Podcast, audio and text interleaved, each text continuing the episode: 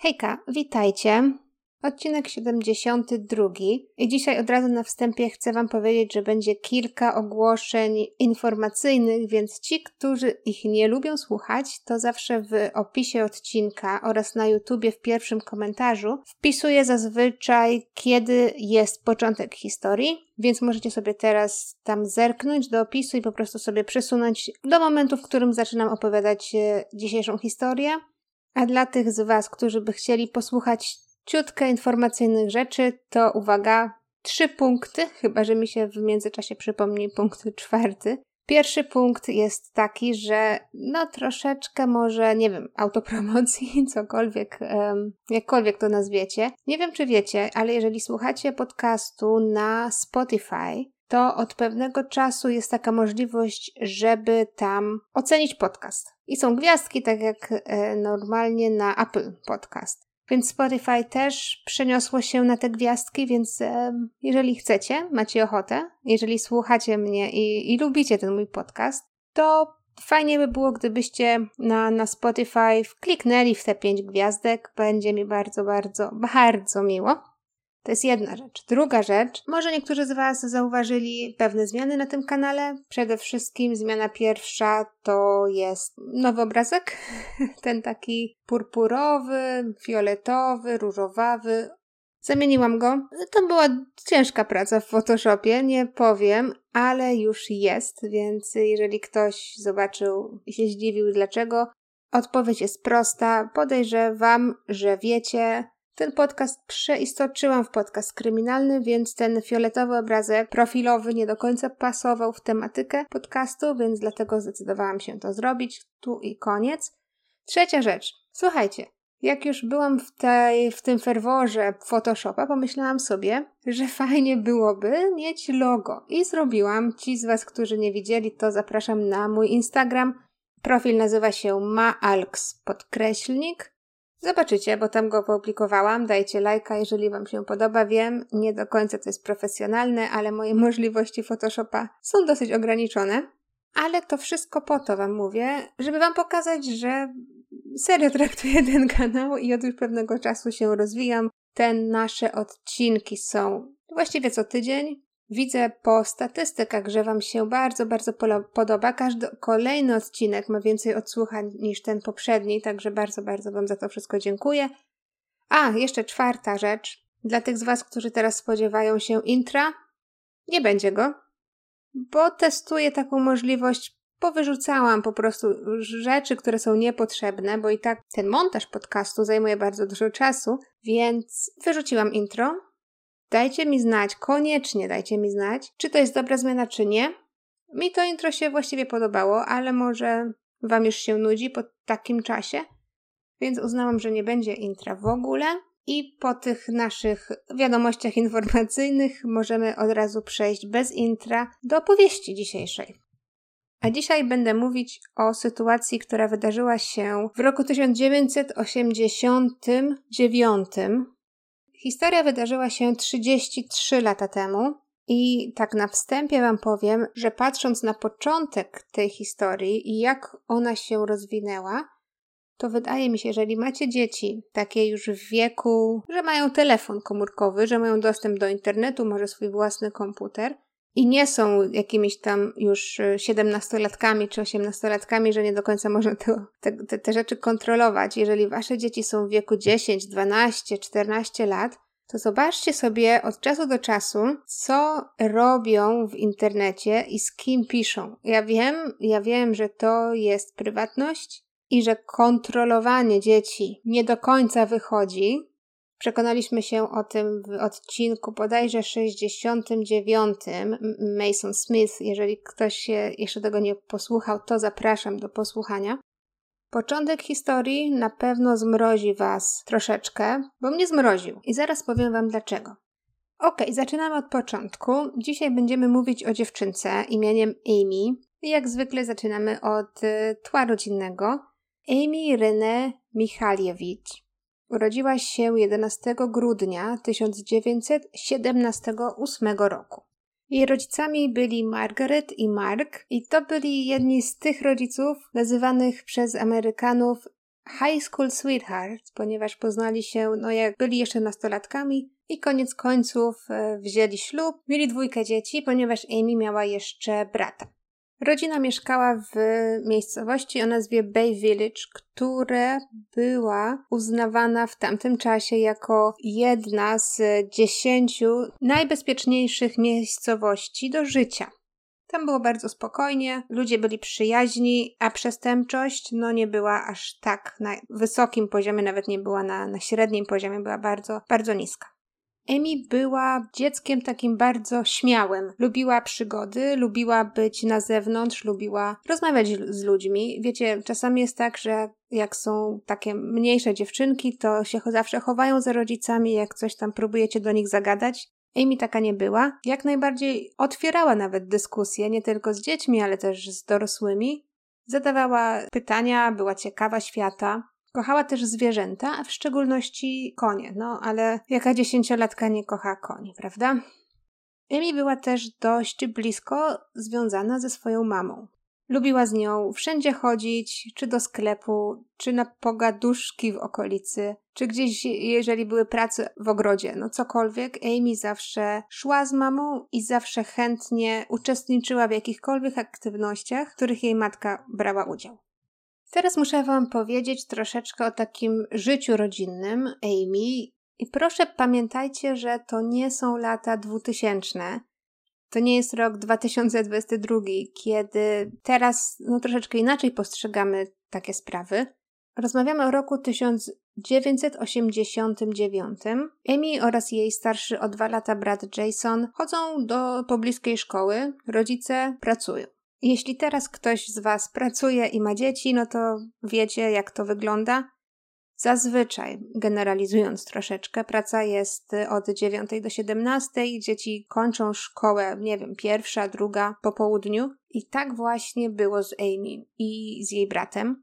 Zazwyczaj dzieci kończyły szkołę tak druga, trzecia, no a rodzice jeszcze byli w pracy. I tak jak mówiłam, to jest miejscowość Bay Village, która jest bardzo, bardzo bezpieczna, a przynajmniej za taką jest uważana. Szkoła dzieciaków nie była też daleko od ich domu, więc zazwyczaj było tak, że po szkole nawet Amy jako dwa lata młodsza, czyli ona kończyła zajęcia troszeczkę wcześniej niż jej brat, chyba była gdzieś tam z godzina różnicy, więc Amy nie zostawała w szkole, nie czekała na brata, tylko zazwyczaj rowerem jeździła do domu.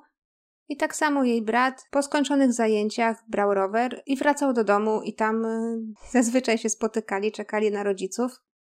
Amy, jako, no mówię, taka dosyć żywa dziewczynka, lubiła też y, przebywać na zewnątrz i zazwyczaj było tak, że po szkole po prostu gdzieś tam biegała po podwórku, czy odwiedzała swoich przyjaciół, koleżanki gdzieś tam w pobliżu. I nikt nie uznawał tego za jakieś coś dziwnego. Żaden rodzic nie, nie mówił, że opuszczasz dzieci samopas. No, no nie, no bo tak tam się po prostu robiło. Późne lata osiemdziesiąte podejrzewam, że wiecie o co chodzi. I przenosimy się teraz do 7 października 1989 roku. Tego dnia Amy wyszła ze szkoły około godziny 14, ale nie poszła do domu, tak jak miała to w zwyczaju. Mało tego, powiedziała mamie rano, że po szkole ma przesłuchania do, do szkolnego chóru i że będzie trochę później. Na co mama przystała, bo co tutaj, no nic dziwnego, prawda? No, cieszę się, moje dziecko jest ambitne, interesuje się śpiewem, niech idzie. Dziewczynka miała wtedy 10 lat, więc y, no już była na tyle w cudzysłowie dorosła, żeby po prostu pójść po szkole na przesłuchania do chóru samodzielnie, no nie potrzebowała żadnej opieki nikogo. Zresztą dziewczynka była no przyzwyczajona do tego, że, że po szkole po prostu jest sama przez jakiś czas i to nie było nic dziwnego. Ale tutaj okazało się, że Amy, no niestety ale ciutkę skłamała mamie, bo nie było żadnego przesłuchania do chóru, więc Amy zamiast iść na przesłuchanie, którego nie było, albo wrócić do domu, udała się do pobliskiego centrum handlowego Bay Village. I to jest miejsce, niestety, w którym Amy była widziana po raz ostatni żywa. Zapytacie, jak to? No już, już tłumaczę. Przenieśmy się do poranka tego dnia, czyli 7 października. Wtedy to w domu Amy zadzwonił telefon, a że rodzice już wyszli, brat już też wyszedł wcześniej do szkoły, Amy była w domu sama, więc zwyczajnie odebrała ten telefon. I w słuchawce odezwał się głos nieznajomego mężczyzny. Mężczyzna powiedział, że zna jej mamę, Margaret, że się z nią kumpluje, że jej mama niedawno dostała ogromny awans w pracy, no i właśnie dlatego ten mężczyzna chciałby jej kupić jakiś prezent, bo na to zasłużyła. Dziewczynka bardzo się z tego powodu ucieszyła, tak jak mówiłam, kochała mamę, była bardzo z nią blisko, więc no, uznała to za bardzo dobrą wiadomość. I mężczyzna w słuchawce powiedział jej, że pomimo tego, że zna jej mamę dobrze i że życzy jej dobrze, nie ma kompletnie pomysłu, jaki prezent jej kupić. I poprosił Amy o pomoc. Amy natychmiast się zgodziła, bo była bardzo, bardzo podekscytowana, że jej mama nie tylko dostała awans, ale też, że ten miły mężczyzna po drugiej stronie słuchawki chce jakby wynagrodzić jej mamę dodatkowo, kupując jej prezent. No i koniec końców mężczyzna przekonał Amy, żeby spotkała się z nim w centrum handlowym Bay Village zaraz po szkole. On tam będzie na nią czekał, no i coś wspólnie wybiorą dla mamy. I ważne, mężczyzna uprzedził Amy, żeby za nic w świecie nie informowała nikogo, a szczególnie mamy o ich planie, bo to ma być niespodzianka. Mówiłam, że Amy była dosyć takim dzieckiem rezolutnym, ale pamiętajcie, jesteście dziesięcioletnią dziewczynką, nie trzeba być wcale głupim, aby być naiwnym. Dzwoni telefon do twojego domu. Mężczyzna mówi: Znam twoją mamę. Świetnie jej idzie, kupmy jej prezent. Nad czym tu się zastanawiać, nie? Jako, jako dziewczynka, dziesięcioletnia dziewczynka. Zatem tak jak już wiecie, Amy po szkole poszła do centrum handlowego w umówione miejsce. Potem kilku świadków, którzy byli przesłuchiwani przez policję, powiedziało, że faktycznie widzieli Amy obok cukierni przy centrum handlowym. Amy była w towarzystwie pewnego mężczyzny, który podszedł do Amy, położył dłoń na jej plecach, chwileczkę rozmawiali i później razem odeszli na parking. Centrum handlowe w tamtej okolicy to było takie miejsce spotkań młodzieży i faktycznie dużo nastolatków powiedziało, że tak, widzieliśmy Amy, znamy ją ze szkoły, no ale podszedł do niej jakiś mężczyzna, może to był jej tata, może to był jej wujek. No, no wiadomo, no jakby nie znacie wszystkich z rodziny, nie wiecie jak wyglądają. Amy wydawała się ani nieprzestraszona, ani nie zaalarmowana, rozmawiała chwilę z mężczyzną i dobrowolnie odeszła z nim na parking. W tamtej chwili nawet ci, którzy widzieli Amy, nie czuli się zaalarmowani, że dzieje się coś złego. W międzyczasie brat Amy, Jason, wrócił do domu i dzieci miały taki deal z rodzicami, że jak tylko wrócą ze szkoły do domu, muszą zadzwonić do rodziców do pracy i powiedzieć: Hej, jesteśmy, wszystko jest w porządku. Więc około godziny 15 Jason wraca do domu, ale niestety nie zostaje Amy w domu. Dzwoni do mamy i mówi, że on jest w domu, że wszystko jest w porządku, ale Amy nie ma. Na to Margaret mówi, że nie przejmuj się, Amy miała przecież pójść na to przesłuchanie do chóru, na pewno wróci zar zaraz lada moment. Jason powiedział, aha, okej, okay, idę coś zjeść. Do tej pory, no nie widać nic nadzwyczajnego. Ale około 20 minut później, około godziny 15.30, Margaret dostaje następny telefon. Tym razem jest to telefon od Amy. I Amy jej mówi: Hej, mamo, wszystko w porządku. Na co Margaret mówi: Okej, super, to widzimy się później w domu. Tutaj pamiętajcie, że to jest rok 1989. Nikt nie ma telefonów komórkowych, nie ma możliwości sprawdzenia, czy Amy dzwoni z domu, czy dzwoni z jakiegoś innego miejsca. Na tę chwilę Margaret jedyne co wie, to fakt, że oboje, zarówno jej e, syn, jak i jej córka do niej zadzwonili, że wszystko jest w porządku i nie ma się czym przejmować. Margaret wraca tego dnia do domu około godziny 17.30 i surprise, surprise, widzi syna w domu, ale nie ma Amy. Brat Amy też powiedział mamie, że słuchaj mamo, no jestem w domu przez już tak długi czas, a Amy jeszcze nie wróciła. I teraz Margaret myśli sobie, ha, no coś jest na rzeczy, zaczyna dzwonić do najbliższych znajomych, do sąsiadów, Pomyślała sobie, że może Amy po prostu wyszła, albo zamiast być w domu i nie wiem, no gdzieś tam siedzieć z, ze swoim bratem Jasonem, może wyszła do koleżanki.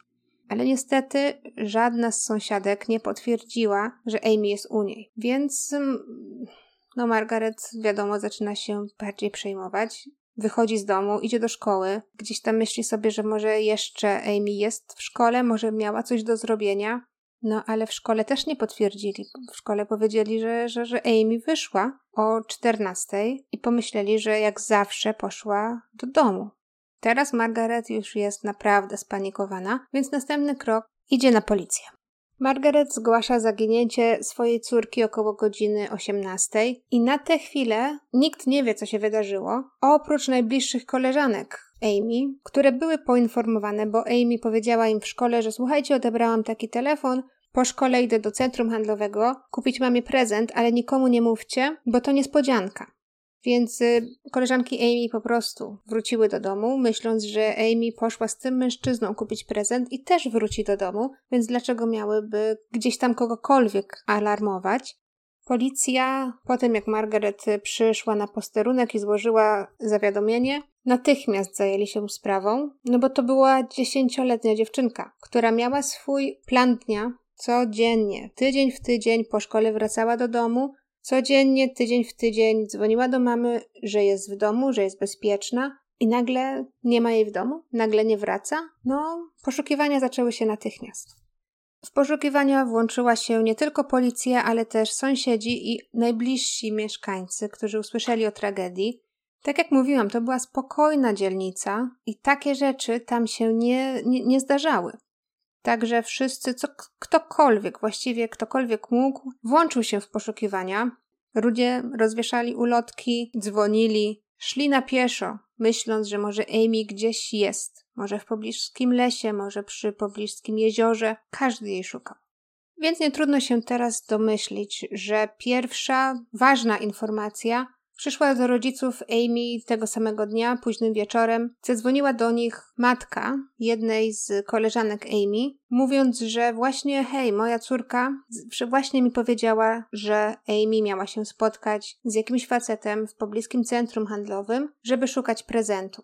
To już była dosyć istotna wskazówka, potwierdzona później przez telefony wykonane dnia następnego, no bo wiadomo, dzieci zaczęły już wiedzieć, że coś się dzieje, że Amy zniknęła.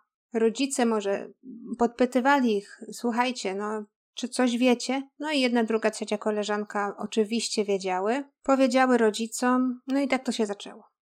Pomimo tego, że to jest rok 1989 i nie, naprawdę niedużo rzeczy jest y, w formie elektronicznej, ale jeżeli chodzi o rozmowy telefoniczne, o połączenia telefoniczne, można było zlokalizować mniej więcej, z którego wykonywano połączenie, ale ta lokalizacja działała tylko na, na długie dystanse. Czyli jeżeli ktoś z Los Angeles dzwoni do kogoś z Nowego Jorku, wtedy policja mogłaby zlokalizować dzwoniącego, ale no niestety, 33 lata temu ta technologia nie istniała, jeżeli chodzi o takie lokalne połączenia. Oczywiście, policja to wszystko sprawdziła, sprawdziła wszystkie połączenia, które zostały wykonywane do domu Amy. Te połączenia, które były takie długodystansowe, nazwijmy to, no wszystkie były jakby sprawdzane, nic tam nie było podejrzanego, a to dzwoniła ciotka, a to dzwonił jakiś sklep, jakiś sprzedawca, nic nadzwyczajnego. Więc tutaj już jest następna wskazówka, że dzwoniący do Amy i ten właśnie człowiek, który porwał Amy, musiał pochodzić po prostu gdzieś tam z obszaru lokalnego. To była ważna wskazówka, ponieważ w roku 89 kamery monitoringu nie były aż tak popularne. Wiadomo, w dzisiejszych czasach każdy najmniejszy sklep ma gdzieś tam jakąś kamerę, no ale te 30 lat temu, zwłaszcza w miejscowościach, które są uznawane za dosyć bezpieczne, no nie było takiej potrzeby Dlatego też niestety, ale nie istnieje wideo, które mogłoby nam pokazać, z kim Amy tamtego dnia się spotkała tym wypadku zeznania świadków były niezwykle, niezwykle istotne. No i na szczęście pojawili się świadkowie, i dzięki ich zeznaniom wiemy, że porywacz Amy to był mężczyzna rasy białej około 177 cm wzrostu, w wieku około 30-40 lat, o ciemnym kolorze włosów. Świadkowie zeznali też, że najprawdopodobniej ten mężczyzna zaczyna już łysieć. Niektórzy zeznali, że mężczyzna nosił okulary, niektórzy powiedzieli, że tych okularów no niestety sobie nie przypominają. Dlatego stworzono dwa portrety pamięciowe. Teraz je widzicie na, na YouTubie. Ale oprócz fizycznego opisu człowieka, ważny jest też aspekt taki behawioralny. Dlatego też policja zwróciła uwagę na to, że ten mężczyzna może być takim, no nie do końca człowiekiem, który lubi być z innymi w grupie, że najprawdopodobniej nie ma też takiej stałej pracy, że często zmienia miejsca pracy. Policja jest też przekonana, że mężczyzna najprawdopodobniej mieszka sam i że często zmienia miejsca zamieszkania. Dodatkowo policja poprosiła lokalną społeczność, aby dawała znać o jakichkolwiek najmniejszych szczegółach, jakie zobaczyli, Policja mówiła, że jeżeli znacie kogoś, jakiegoś mężczyznę, który niedawno zmienił kompletnie to, jaki był, czyli na przykład o kimś, kto ostatnio zmienił religię, albo zaczął pić, albo zachowuje się jakoś inaczej niż wcześniej się zachowywał, dawajcie znać, każdy najmniejszy szczegół jest istotny. Ale niestety, pomimo naprawdę wzmożonych działań policji i lokalnej społeczności, nie było śladu Amy. No i Teraz mhm, Amy zaginęła w październiku. W grudniu miała swoje jedenaste urodziny. Potem były święta. No to są dwa takie momenty, w których rodzice naprawdę troszeczkę tracili wiarę, że ona się kiedykolwiek odnajdzie. No wiadomo, czy, czy święta, czy urodziny, czy jakiekolwiek takie okazje rodzinne, to są dni, w których myślisz, że pomimo tego, że zrobiliśmy aż tyle, żeby ją znaleźć. I jeszcze nadal robimy, nawet więcej, więcej, więcej każdego dnia. Amy nadal nie ma.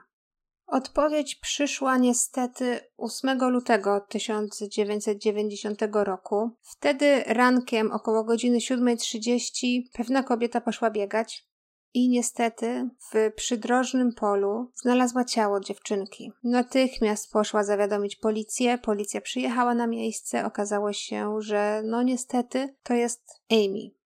Dowody, które zostały znalezione na miejscu, wskazywały na to, że ciało dziewczynki zostało tam porzucone niedługo po uprowadzeniu. Wstępne oględziny ciała wykazały też krew na bieliźnie dziewczynki, co może sugerować, że została zgwałcona, ale ta informacja nie jest oficjalnie potwierdzona. Przyczyną śmierci natomiast są ciosy nożem, bo Amy została dwukrotnie pchnięta nożem w szyję oraz uderzona w głowę tępym przedmiotem.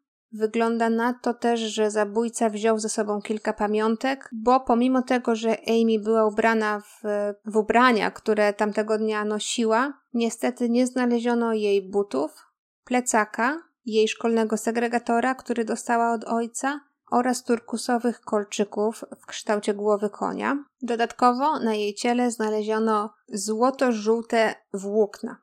Te włókna, jak się okazało, były bardzo dobrą wskazówką, ponieważ pochodziły z wnętrza samochodu, który miał dosyć specyficzny model, więc to dało śledczym taki bodziec, że okej. Okay. Pomimo tego, że świadkowie nie stwierdzili, świadkowie, którzy widzieli Amy tamtego dnia, yy, kiedy zaginęła, nie powiedzieli, nie byli pewni, nie widzieli, że odjeżdża z tym człowiekiem e, samochodem, ale powiedzieli, że szła na parking. Teraz wiemy, że Amy faktycznie była w samochodzie i była w samochodzie, który należał do pewnego konkretnego modelu, bo tylko taki model miał wnętrza, czyli siedzenia, tapicerkę, złożoną z takich właśnie żółto-złotych włókien. I to zawęziło poszukiwania śledczych. Śledczy stwierdzili też, że ten mężczyzna najprawdopodobniej dokonał podobnych morderstw w przeszłości i najpewniej były one wykonane gdzieś tam na jakimś obszarze. To nie było tak, że skakał z południa na północ, ale gdzieś tam po pojawiał się w tym samym stanie albo w stanach sąsiadujących i tam mordował swoje ofiary. Dodatkowo musiał być takim człowiekiem, który nie działa spontanicznie, który lubi obserwować swoje ofiary i się czegoś o nich dowiedzieć, bo okazało się, że faktycznie Margaret, czyli matka Amy, tamtego października faktycznie dostała awans w pracy, więc morderca musiał skądś to wiedzieć. Wracając do miejsca zbrodni, tutaj policja około 300 metrów od ciała Amy znalazła też brudne, poplamione zasłony oraz koc. Obie rzeczy koloru takiego bardzo ciemnej zieleni, takiej butelkowa zieleń. Policja to zabrała, ale w tamtym momencie nie stwierdziła, że to jest jakiś dowód w śledztwie, ponieważ no, to nie, nie pasowało do niczego. Dodatkowo autopsja wykazała, że Amy żyła jeszcze około 30 minut po ataku, po tym jak mężczyzna uderzył ją tym tępym narzędziem. Jej ostatnim posiłkiem była jakaś substancja na bazie soi, prawdopodobnie coś typu zupka chińska. Śledczy zebrali wszelkie DNA z miejsca zbrodni. Znaleziono też fragment taśmy, do którego były przyklejone włosy ludzkie. I jeżeli chodzi o rok 1990, to tyle informacji. Śledztwo trwało. Naprawdę ludzie bardzo się zaangażowali. Policja się zaangażowała. Prześledzono około 10 tysięcy zgłoszeń, ale na tamtą chwilę nie było śladu, aby to morderstwo zostało rozwiązane. Niestety dwa lata po śmierci Amy jej rodzice się rozwiedli. Mama Amy nigdy nie pogodziła się ze śmiercią swojej córki. Zadedykowała swoje życie fundacji, którą założyła. Fundacja miała na celu chronić dzieci i zapobiec temu, aby podobne rzeczy przytrafiły się komuś innemu. Niestety mama Amy zmarła w roku 2001 z tego co wiem, miała problemy alkoholowe, ale przyczyną śmierci był toczeń i niestety odeszła mając zaledwie 54 lata w roku 2001. Sprawa została otwarta i tak się ciągnęła i ciągnęła. Nic nowego w tej sprawie nie dochodziło. Dopiero w listopadzie 2006 roku opinia publiczna dowiedziała się, że zabójca Amy próbował skontaktować się również z innymi dziewczynkami. Okazuje się, że tydzień przed porwaniem Amy zabójca wykonywał podobne telefony do kilku innych młodych dziewczyn i próbował zwabić je tak samo do centrum handlowego, mówiąc, że chce kupić prezent dla ich bliskich.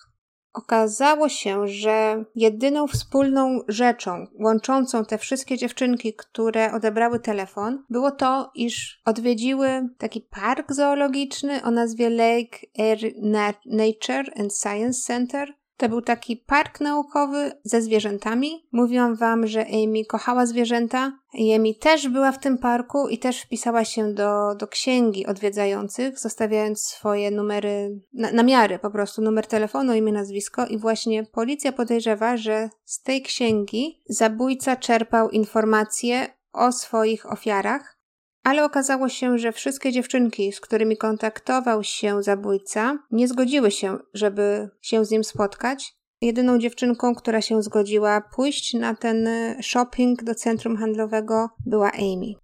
Lata mijały i znowu w sprawie nastała cisza. Nowe dowody pojawiły się jednak w czerwcu 2016 roku, kiedy to policja przeanalizowała ponownie tą zieloną zasłonę i koc znalezione obok ciała Amy. Okazuje się, że przedmioty były domowej roboty. Na tkaninach znajdowała się sierść psa. Okazuje się, że to jest sierść psa należącego do rodziny Amy. Później, w 2019, okazało się, że policja przeanalizowała jeszcze jakieś inne włosy, które były na tych obiektach. Okazało się, że to są włosy należące do Amy. Strasznie to dziwne, ponieważ w roku 1990, kiedy znaleziono ciało Amy i kiedy znaleziono te dwa przedmioty, Margaret powiedziała, że no to są rzeczy nasze, albo twierdziła, że to mogły być rzeczy z ich domu, tylko nie wiadomo, jak te przedmioty z tego domu wyszły, że tak powiem. Margaret powiedziała, że Amy tego dnia po prostu pojechała do szkoły, pojechała rowerem, więc no, żeby mieć wielki koc oraz długą zasłonę, gdzie w plecaku, na bagażniku, dziesięcioletnia dziewczynka, która przewozi zasłonę i koc na bagażniku jadąc do szkoły, to takie no dziwne. No i tutaj e, wracając, e, w 2019 roku po tym kolejnym przeanalizowaniu tych przedmiotów, policja stwierdziła, że Amy najprawdopodobniej została owinięta w te przedmioty po tym, jak została zamordowana, a przed tym jak morderca ją zostawił na tym y, polu przy drodze. Jak już jesteśmy w tym czasie, to 30, około 30 lat po tym, jak y, ciało Amy zostało znalezione, na policję zgłosiła się kobieta, która powiedziała, że warto by było przyjrzeć się jej eks-chłopakowi. Okazuje się, że w tym okresie, kiedy Amy została porwana, ona razem ze swoim eks-chłopakiem mieszkali w okolicach tego centrum handlowego. Kobieta zeznała, że właśnie w okolicach października 1989 roku jej chłopak zachowywał się dosyć dziwnie, Mało tego, ludzie widzieli go w okolicach centrum handlowego w dniu porwania Amy i okazuje się, że kobieta zeznała, że 7 października 1989 roku, czyli w noc, w którym Amy też nie wróciła do domu, jej eks-chłopak również nie wrócił do domu. Żeby zidentyfikować eks-chłopaka, mówimy tutaj o byłym nauczycielu o imieniu Dean Rankley, Okazuje się, że wielu świadków twierdzi, że właśnie on jest tym mężczyzną, którego widzieli z Amy w centrum handlowym w Bay Village tamtego dnia. Ja gdzieś tam wyczytałam nawet, że jego samochód widziany był w dniu, w którym policja znaleziono ciało Amy i jego samochód przejeżdżał. Tam jest takie skrzyżowanie nieopodal i właśnie okazuje się, że Dean tamtędy przejeżdżał. Pytanie jest takie, czy był to przypadek, czy było to zamierzone działanie, ponieważ mordercy lubią wracać na miejsce zbrodni i lubią wiedzieć, co dzieje się w ich sprawie. Dean oczywiście został przesłuchany przez policję, przesłuchania trwały kilka dni. Dał się też podpiąć pod wykrywacz kłamstw, ale policja oczywiście nigdy nie ujawniła pytań, które zadała Deanowi, Test na wykrywaczu kłamstw wyszedł taki, no, pomiędzy. Nie, nie można było powiedzieć, że Dean mówi prawdę albo y, Dean kłamie. Koniec końców okazuje się do dzisiejszego dnia, że policja nie ma wystarczająco niezbitych dowodów, aby oskarżyć Dina o śmierć Amy. Co moim zdaniem jest naprawdę bardzo, bardzo dziwne, ponieważ okazuje się również, że Dean był wolontariuszem w tym centrum naukowo-przyrodniczym, także to jest bardzo, bardzo dziwne. No, nie wiem do dzisiaj, nie wiem dlaczego policja nie jest w stanie go aresztować i zmusić go jakimiś trikami psychologicznymi do, do tego, żeby się przyznał, bo moim zdaniem dowody są dosyć obciążające. Kolejni podejrzani na liście to m.in. Kenneth Robert Standon. On był sprzedawcą, który molestował dziewczynki, dlatego znalazł się na liście podejrzanych. W dniu, w którym zniknęła Amy, Kenneth mieszkał nieopodal. Został skazany za molestowanie dziewczynek i obecnie przebywa w więzieniu. Kolejnym y, z podejrzanych jest Vern Hartenburg. On był dyrektorem Centrum Nauk Przyrodniczych tego Lake Erie. Należał do tego samego kościoła co Amy i jej rodzice. Zarówno on, jak i Kenneth pasują do rysopisu sprawcy podanego przez świadków. Na policję zgłosiło się też paru mężczyzn, którzy sami przyznali się do morderstwa. Jednak tamci zostali sprawdzeni i okazuje się, że nie ma wystarczających dowodów, żeby ich obciążyć. Na tę chwilę sprawa pozostaje otwarta i nierozwiązana. Jeśli pytacie mnie, no dla mnie Dean jest podejrzanym, podejrzanym numer jeden. Jego odpowiedzi na pytania policji były takie wymijające. Test poligrafem nie wyszedł jednoznaczny. Mieszkał obok Amy, pracował obok Amy, znał okolice. Tutaj jest naprawdę, naprawdę dziwne moim zdaniem, dlaczego policja nie miała aż tak wystarczających dowodów. Okej, okay, poszlaki poszlakami, ale tu jest za dużo przypadków. Sprawa bardzo smutna, bo można było tego uniknąć. Widać, rodzice zrobili co mogli. Ojciec Amy ponownie się ożenił. Obaj razem z bratem, bo mama już niestety nie żyje, bardzo często myślą o Amy. Brat mówi, że właściwie myśli o niej codziennie i codziennie myśli, jakby to mogło wyglądać, gdyby Amy była tutaj z nim. Pewnie zajmowałaby się zwierzętami, najprawdopodobniej pracowałaby gdzieś tam obok koni. Zastanawia się, jakby to było, czy wyszłaby za mąż, czy miałaby dzieci. Sprawa jest smutna, bo no wydarzyła się 33 lata temu. Okazuje się, że policja miałaby dosyć mocnego podejrzanego, ale no niestety nie trafił za kratki. może następne jakieś nowinki technologiczne sprawią, że policja będzie w stanie powiedzieć więcej. No na tę chwilę śledztwo opiera się tylko na badaniach włókien, na badaniach DNA, na badaniach tego, co policja mogła znaleźć na miejscu zbrodni w roku 90. Tak jak mówiłam, ta, ten koc razem z tą zasłoną były już badane trzykrotnie. Może za jakiś czas zbadają je jeszcze raz i coś więcej będzie można na ten temat powiedzieć. Na tę chwilę kończę już ten odcinek. Standardowo dajcie znać w komentarzach i standardowo, pomimo wszystko, życzę Wam udanego dnia, jeżeli słuchacie podcastu rano i wspaniałego wieczoru, jeżeli słuchacie go po południu. Do usłyszenia następnym razem. Buziaczki. Pa!